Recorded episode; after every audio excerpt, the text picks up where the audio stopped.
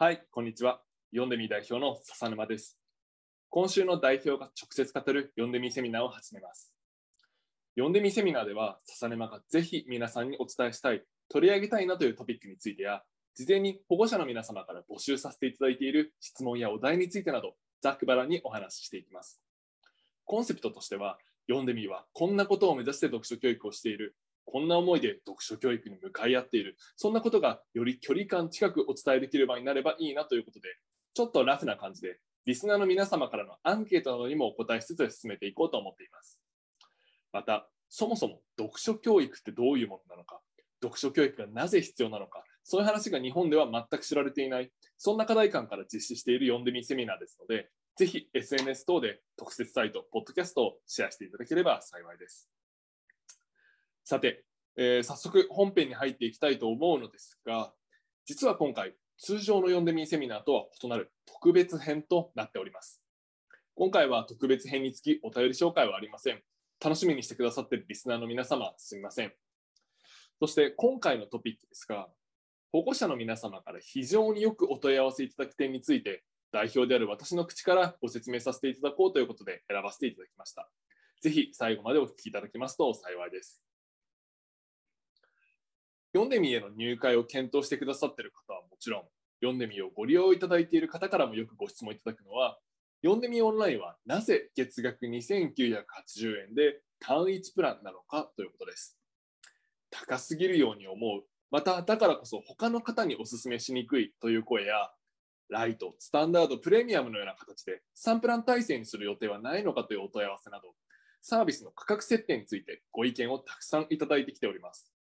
えそこで今回私から前半は価格設定について、後半はプラン展開についてお話しさせていただきます。まずは前半、価格設定についてです。実は以前、読んでみセミナー第6回、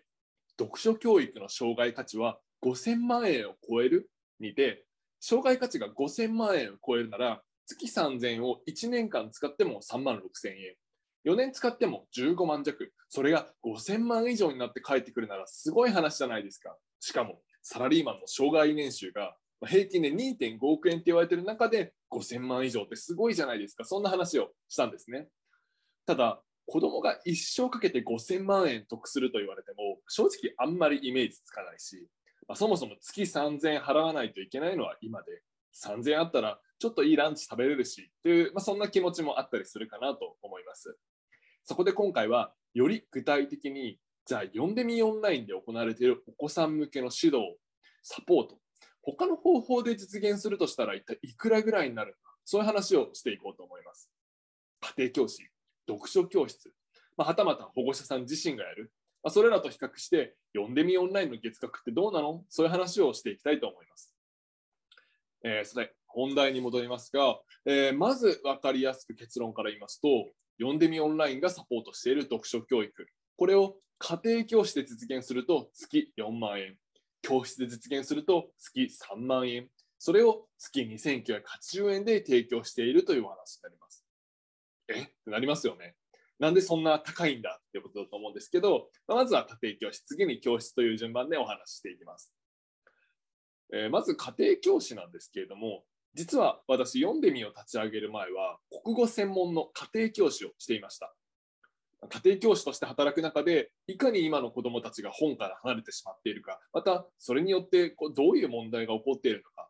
例えば算数の文章題が解けない、教科書が読めない、まあ、そんな話を知りまして、読んでみを立ち上げるに至ったという経緯があるんですが、実は読んでみを立ち上げる前、自分の教え子にまさに自分家庭教師として直接読書教育をしていたことがあるんですね。その子の好みやレベルに合ったぴったりな本をお勧めしてあげて、でかつその子がその本をこう読みたくなるように、あの手この手で読書の楽しさを伝えたり、モチベーション管理をしたり、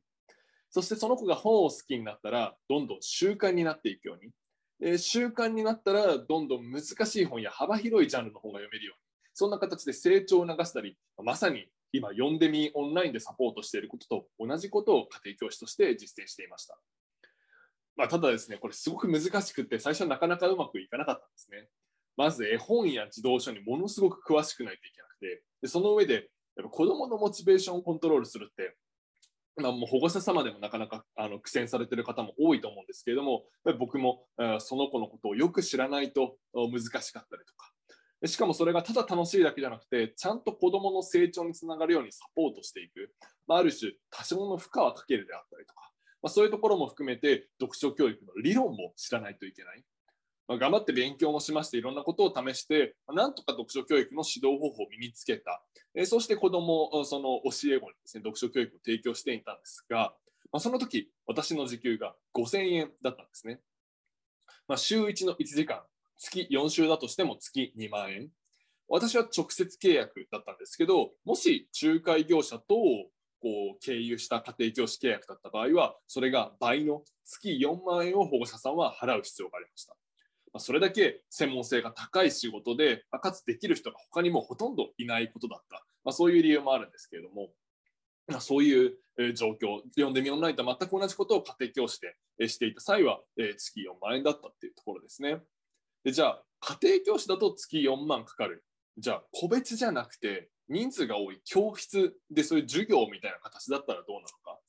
えー、そういう話もしていきます。実はこれ、えー、私、読んでみを立ち上げる前に、先ほどお話しした国語の家庭教師とは別に、あの英語多読という読書を通じて英語を学ぶ塾の講師していました。そこでも、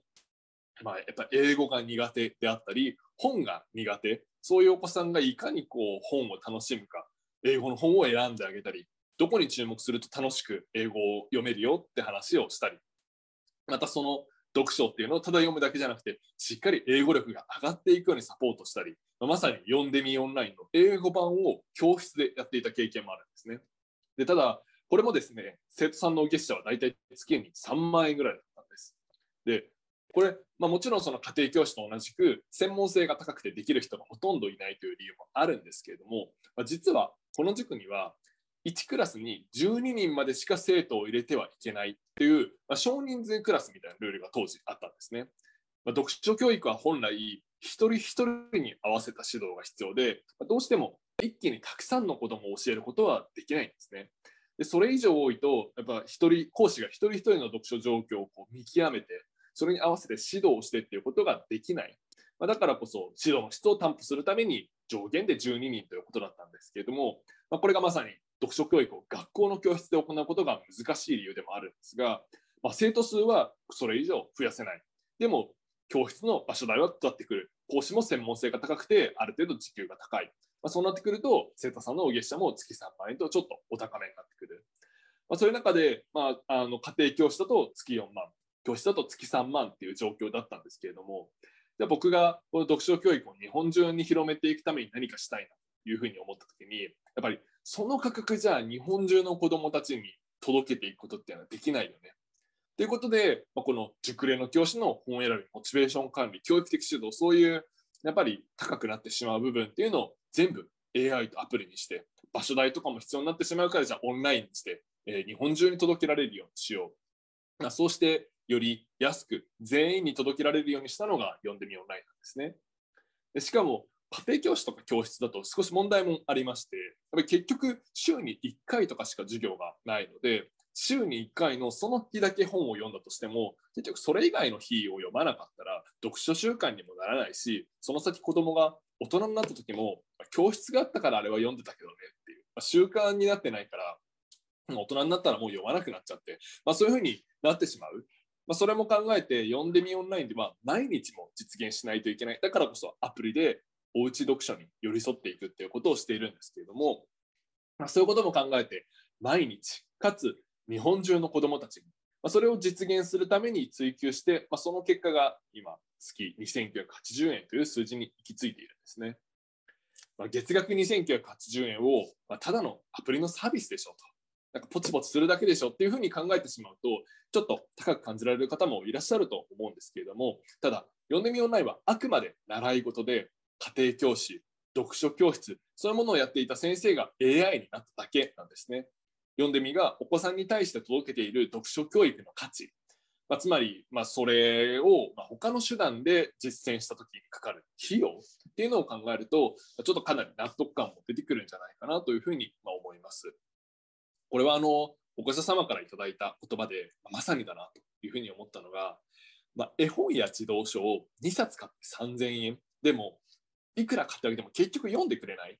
それだったら読んでみに3000円払って読んでもらえた方がずっとずっといい。そんな話も聞きまして、まあ、まさにこれは読んでみが届けていきたい。読書教育というものが実現できているただのアプリじゃない、まあ、そんな意図があしっかり実現できているところだなというふうに思って、まあ、すごく嬉しかった言葉ではあるんですけどもあのまあ、そこら辺が、えー、読んでみがあ今考えている価格設定の背景というところになります。えー、ここまでが前半の価格設定についてです。でここからですね後半のプラン展開についてというところなんですけれども、まあ、よくある質問としてあのライト、スタンダード、プレミアムみたいなこう3プランにする予定はないのということを、ま、よくお問い合わせいただきますので、ま、その点についてのお話になります。これまた実はなんですが、え、読んでみオンラインリリース当初、2020年の12月ですね、え、リリース当初はですね、3プランだったんですね。ライト、スタンダード、プレミアムの3つがあったんです。でただ、結局深刻な問題があって単一プランに変えざるを得なかったっていうのが正直なところなんですけれども、それはですね、読書が苦手な子、まあ、まだ本が好きじゃない、だからこそこう手厚く指導してあげて、こう本に、え向き合えるようになってほしい、そんな子ほどライトプラン、まあ、ライトプランということは、まあ、どうしても一番こう指導が薄いプランになってしまうんですけれども、そのプランを選びやすくなってしまうという問題があったんですね。やっぱり料金を3、まあ、3プランにする以上、安いプランは、ま、それだけ指導が薄い、例えばおすすめの上演者数をつけてしまったり、ミニレッスンの回数を抑えたり、イベントに参加できるかどうかを変えたりとか、まあ、そういうところを減らさざるを得ないんですけれども、まあ、そうすると、読書が苦手な子は、まあ、うちの子多分そこまで本読まないからなとか、うちの子そこまで使いこなせるかわからないから、まあ、そういう理由で、まずは一番安いプランから始めよう。そんな風に選んでしまっていたんですね。ただこれ逆で、まあ、そういう子ほど、そしてそういう子の一番最初ほど、えー、一番手厚くサポートをしてあげて、読書に向かうこうスタートダッシュを切らせてあげたい。まあ、そういうふうに思っていた中で、全く逆のことが起こってしまったので、まあ、これじゃあ意味がないだろう。もういっそのこと単一のプランにしないといけないんじゃないか。まあ、そういう議論がありまして、今のプラン体制になっています。この話は正直かなり根本的な問題にはなっているので、まあ、おそらく今後も単一プランを続けていくんじゃないかなというふうには思っています。まあ、とはいえですね、現在は、まずはライトに、えー、試してみたい、そういう方に向けて、まあ、LINE を通して保護者様がご家庭で読書教育を実践することをサポートする、あのまあ、ご相談を受けましたりとか、えー、記事だったりの配信、セミナーの配信等を通じてサポートさせていただく、まあ、そういうサービスは無料で、えー、させて、いただいておりますので、気軽に読書教育に触れていく環境は作っておりますし、30日間の無料体験も用意しているという状況になるんですね。えー、今回ちょっと、まあ、長い話にはなってしまったんですけれども、ま、ちょっと高いんじゃないか、料金が利用で理由で利用しづらい。また他の方にお勧めしにくいという声であったり、まあ、ライト、スタンダード、プレミアムのような形にする予定はないのかというお問い合わせなど、まあ、サービスの価格設定についてのご意見、まあ、そこに私自身がこうお答えするという形で、今回のセミナーのトピックにさせていただきました。あの正直、もちろんまだまだ読書教育というものが広まっていないあの皆さんも、まあ、読書を習うって何だって最初聞いた時にそういうふうに思われた方も多いと思うんですけれども、ま、だからこそま、まだまだこう読書教育の価値であったりとか、まあ、費用感みたいなところも、うん、納得しづらいところもあるんじゃないかなというふうに思ってましてこれが2980円で読書教育ができるんだったら安いじゃないか、まあ、お金を使う意味があるそう思っていただけるようにこれからも読書教育を広めていかないと思うしその価値重要性必要性みたいなところを、まあ、このセミナーであったり記事であったり SNS であったり、まあ、そういうところでお伝えしていけたらなというふうに思っております。ここまで聞いてくださりありがとうございました。えー、ではさて、えー、最後にお知らせと、えー、次回セミナーの告知になります。えー、アンケートにてこのテーマについてのご意見等もありましたらお寄せいただければというふうに思います。こちらのアンケートを踏まえて、え次のセミナーの内容を考えていったりですが、いただいたご意見だったりご感想というところをセミナーの中で、え紹介させていただいたりしていきます。また、ハッシュタグヨンデミーセミナー、もしくはハッシュタグヨンデミーこちらでツイッターやインスタグラムにご投稿いただければ幸いです。読んでみたら実は今発信をめちゃくちゃ頑張っておりまして、ま、先ほどお話したようにやっぱり読書教育がなかなか広まっていないっていう状況の中で僕らがしっかりした情報を届けていく必要があるということで、ま、このヨンデミーセミナーもそうですし、え、各種 SNS、 note の記事、なども多く配信しております。え、ま、最近、ま、それを受けてっていうところもあって、ツイッターとかで読んでみについてあの発信してくれる、シェアしてくださる方も多くて、本当に感謝しております。皆さんありがとうございます。これからもどうぞよろしくお願いします。またですね、あの先ほどのアンケートでいただきましたお便りっていうところについても、この読んでみも、ハッシュタグ読んでみセミナーを使って投稿していこうというふうに思っておりますので、まあ、ぜひチェックしてお待ちいただければというふうに思います。読書教育を日本全体にこう普及するべく皆さんの力を借りできればなと思っております。今回もポッドキャスト特設サイトシェア OK となっておりますので、ぜひ LINE や Twitter、Instagram、ブログ等で共有をお願いします。えー、さて、えー、気になる次回のお題というところなんですけれども、次回は読書は雪だるま式に成長できるので、できるだけ早くたくさんというテーマになっております。楽しみに。最後までご視聴いただきありがとうございました。